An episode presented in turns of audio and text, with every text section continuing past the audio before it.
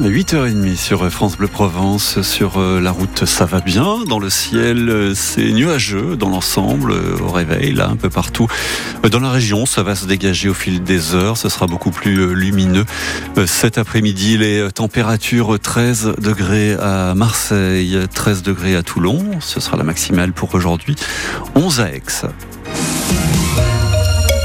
Et l'info, c'est avec Marion Bernard. Marion, des représentants de notre région sont au Salon de l'Agriculture. Oui, le Salon de l'Agriculture qui s'ouvre dans une demi-heure au public, mais où c'est déjà très tendu, avec des manifestants qui ont forcé les grilles pour entrer, des militants des syndicats FNSEA, de jeunes agriculteurs et de la coordination rurale, des empoignades aussitôt avec le service d'ordre. Emmanuel Macron est sur place, il a annulé son idée de grand débat agricole prévu ce matin, mais il rencontre en ce moment des représentants de la FNSEA et de la Confédération Paysanne.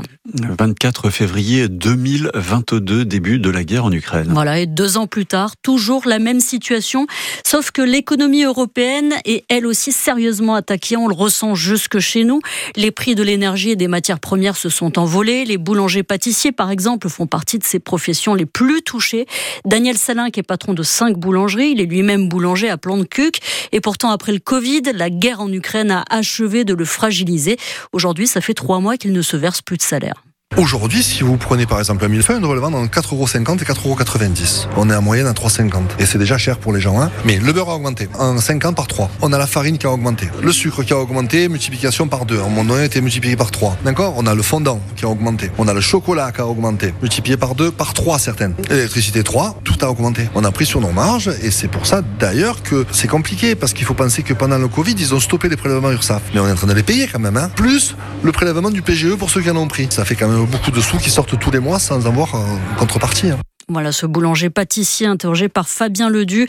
Et cette question des salaires et des difficultés financières, on la retrouve dans plusieurs mouvements ce samedi, chez les infirmières libérales qui se mobilisent au péage de la Destrousse aujourd'hui pour tracter et alerter sur la pénibilité du métier. Des mouvements de grève aussi annoncés chez le personnel du domaine skiable d'Orcières-Merlette. Ça devrait se passer demain en bas des pistes à 10h avec un rassemblement, ou encore chez les dockers du port de Marseille qui pourraient suivre, eux, un préavis de grève nationale de 24 heures pour mardi prochain. À Pignan, dans le Var, un père et son fils en détention provisoire. Ils sont accusés d'avoir provoqué la mort d'un homme de 50 ans le week-end dernier lors d'une bousculade à la sortie d'un bar du centre-ville. La victime était visiblement en état d'ébriété, Sophie Glotin.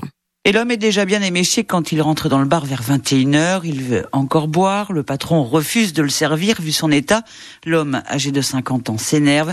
Une altercation éclate avec un autre client et son fils qui veulent faire sortir de l'établissement l'homme éméché. Est-ce à la demande du patron du bar ou de leur propre initiative ? Ça, l'enquête devra le déterminer. En tout cas, lorsque le père et le fils poussent l'homme vers la sortie, il tombe la tête la première dans l'escalier. Les pompiers n'arrivent pas à le réanimer. Il décède sur place. Le père, âgé de 58 ans, et son fils de 25 ans ont été mis en examen pour violence volontaire ayant entraîné la mort sans intention de la donner. Ils sont en détention provisoire. Les explications de Sophie Glotin. Obligation de victoire pour le RCT cet après-midi. Les rugbymen toulonnais qui affrontent Pau pour la 16e journée du top 14. Toulon, 6e au classement, pas dans une bonne passe. Pau, 7e au classement, en embuscade juste derrière. Pour Pierre Mignoni, l'entraîneur toulonnais, il faut que ses joueurs reprennent confiance.